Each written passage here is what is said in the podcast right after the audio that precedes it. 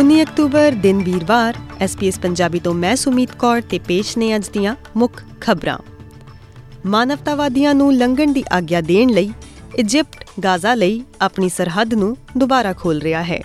ਮਿਸਰ ਦੇ ਰਾਸ਼ਟਰਪਤੀ ਨੇ ਮਾਨਵਤਾਵਾਦੀ ਸਹਾਇਤਾ ਸਪਲਾਈ ਵਾਲੇ 20 ਟਰੱਕਾਂ ਨੂੰ ਪਾਰ ਕਰਨ ਦੀ ਆਗਿਆ ਦੇਣ ਲਈ ਗਾਜ਼ਾ ਸਰਹੱਦੀ ਲਾਂਘੇ ਨੂੰ ਖੋਲਣ ਲਈ ਸਹਿਮਤੀ ਦੇ ਦਿੱਤੀ ਹੈ।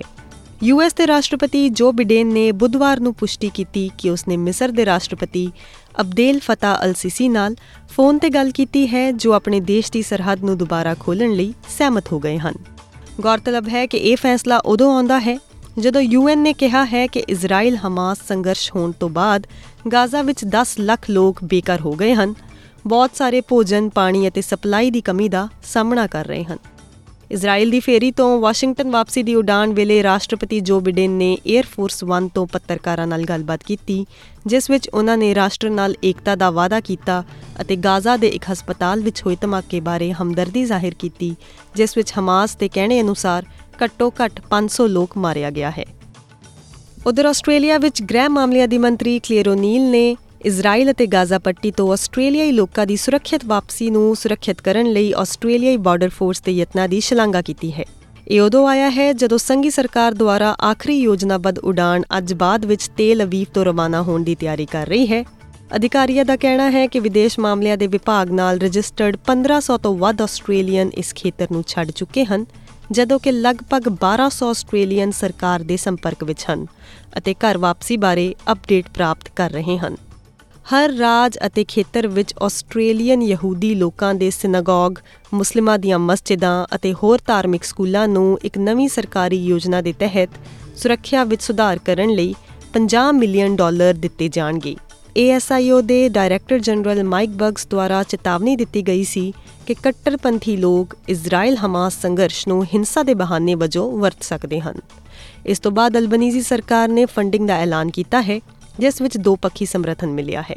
ਇਹ ਜੁਲਾਈ ਵਿੱਚ ਪੂਜਾ ਸਥਾਨਾਂ ਲਈ ਸ਼ੁਰੂਆਤੀ 40 ਮਿਲੀਅਨ ਡਾਲਰ ਦੀ ਘੋਸ਼ਣਾ ਕੀਤੇ ਜਾਣ ਤੋਂ ਬਾਅਦ ਆਇਆ ਹੈ ਜਿਸ ਵਿੱਚ ਸਰਕਾਰ ਨੇ ਧਾਰਮਿਕ ਸਕੂਲਾਂ ਅਤੇ ਪ੍ਰੀ ਸਕੂਲਾਂ ਪੂਜਾ ਸਥਾਨਾਂ ਅਤੇ ਵਿਸ਼ਵਾਸ ਆਧਾਰਿਤ ਕਮਿਊਨਿਟੀ ਸੈਂਟਰਾਂ ਲਈ 177 ਗ੍ਰਾਂਟਾਂ ਲਈ 10 ਮਿਲੀਅਨ ਡਾਲਰ ਪ੍ਰਦਾਨ ਕੀਤੇ ਹਨ। ਫਰਾਂਸ, ਬੈਲਜੀਅਮ ਅਤੇ ਅਮਰੀਕਾ ਵਿੱਚ ਕੱਟੜਪੰਥੀਆਂ ਵੱਲੋਂ ਕੀਤੇ ਗਏ ਹਮਲਿਆਂ ਤੋਂ ਬਾਅਦ ਯਹੂਦੀ ਅਤੇ ਇਸਲਾਮਿਕ ਭਾਈਚਾਰਿਆਂ ਦੋਵਾਂ ਨੇ ਖਦਸ਼ਾ ਪ੍ਰਗਟਾਇਆ ਹੈ। ਨਵੇਂ ਸੰਗੀ ਕਾਨੂੰਨ ਦੇ ਤਹਿਤ ਮਾਪੇ 6 ਮਹੀਨਿਆਂ ਤੱਕ ਪੇਡ ਪੈਰੈਂਟਲ ਲੀਵ ਵਿੱਚ ਹਿੱਸਾ ਲੈਣ ਦੇ ਯੋਗ ਹੋਣਗੇ। ਅਲਬਨੀਜ਼ੀ ਸਰਕਾਰ ਅੱਜ ਸੰਸਦ ਵਿੱਚ ਨਵੇਂ ਕਾਨੂੰਨ ਪੇਸ਼ ਕਰੇਗੀ, ਜੋ ਪਰਿਵਾਰਾਂ ਨੂੰ 2026 ਤੱਕ 26 ਹਫ਼ਤਿਆਂ ਦੀ ਪੇਡ ਪੈਰੈਂਟਲ ਲੀਵ ਤੱਕ ਪਹੁੰਚ ਕਰਨ ਦੇ ਯੋਗ ਬਣਾਉਣ ਦੀ ਆਗਿਆ ਦੇਵੇਗੀ। ਪਰਿਵਾਰਾਂ ਕੋਲ ਪਹਿਲਾਂ ਹੀ 20 ਹਫ਼ਤਿਆਂ ਦੀ ਅਦਾਇਗੀ ਛੁੱਟੀ ਤੱਕ ਪਹੁੰਚ ਹੈ, ਪਰ ਤਬਦੀਲੀਆਂ ਦੇ ਤਹਿਤ ਇਹ ਰਕਮ ਜੁਲਾਈ 2024 ਤੋਂ ਹਰ ਸਾਲ 2 ਹਫ਼ਤੇ ਵਧੇਗੀ, ਜਦੋਂ ਤੱਕ 2026 ਵਿੱਚ 26 ਹਫ਼ਤਿਆਂ ਦੀ ਦਰ ਨਹੀਂ ਪਹੁੰਚ ਜਾਂਦੀ ਡੇਰੀ ਵਰਕਰਾਂ ਦੇ ਦੂਜੇ ਦਿਨ ਨੌਕਰੀ ਤੇ ਨਾ ਆਉਣ ਕਾਰਨ ਵਿਕਟੋਰੀਆ ਦੀਆਂ ਵੱਡੀਆਂ ਸੁਪਰਮਾਰਕਟਾਂ ਨੇ ਗਾਹਕਾਂ ਨੂੰ ਭਰੋਸਾ ਦਿਵਾਇਆ ਹੈ ਕਿ ਦੁੱਧ ਦੀ ਕੋਈ ਕਮੀ ਨਹੀਂ ਰਹੇਗੀ ਫੋਂਟੇਰਾ, ਸਪੂਟੂ, ਲੈਕਟਲਿਸ ਅਤੇ ਪੀਟਰਸ ਉਤਪਾਦਕਾਂ ਦੇ 1400 ਤੋਂ ਵੱਧ ਕਾਮੇ 48 ਘੰਟਿਆਂ ਲਈ ਹੜਤਾਲ ਕਰ ਰਹੇ ਹਨ ਕਿਉਂਕਿ ਉਹ ਬਿਹਤਰ ਤਨਖਾਹ ਅਤੇ ਸ਼ਰਤਾਂ ਦੀ ਮੰਗ ਕਰ ਰਹੇ ਹਨ। ਕੋਲਸ ਅਤੇ ਵੁਲਸਵਰਥ ਨੇ ਕਿਹਾ ਹੈ ਕਿ ਕੋਈ ਵੀ ਸੰਭਾਵੀ ਪ੍ਰਭਾਵ ਵਿਕਟੋਰੀਅਨ ਸਟੋਰਾਂ ਤੱਕ ਸੀਮਿਤ ਹੋਣਗੇ, ਪਰ ਇਹ ਯਕੀਨੀ ਬਣਾਉਣ ਲਈ ਉਪਾਅ ਕੀਤੇ ਜਾ ਰਹੇ ਹਨ ਕਿ ਦੁੱਧ ਦੀ ਸਪਲਾਈ ਤੇ ਕੋਈ ਮਹੱਤਵਪੂਰਨ ਪ੍ਰਭਾਵ ਨਾ ਪਵੇ। ਜ਼ਿਕਰਯੋਗ ਹੈ ਕਿ 13 ਖੇਤਰੀ ਅਤੇ ਮੈਟਰੋ ਸਾਈਟਾਂ ਤੇ ਪ੍ਰੋਸੈਸਿੰਗ ਸਟਾਫ ਦੁਆਰਾ ਬੁੱਧਵਾਰ ਨੂੰ ਆਪਣੀ ਉਦਯੋਗਿਕ ਕਾਰਵਾਈ ਤਹਿਤ ਇੱਕ ਕਦਮ ਚੁੱਕਿਆ ਗਿਆ ਹੈ।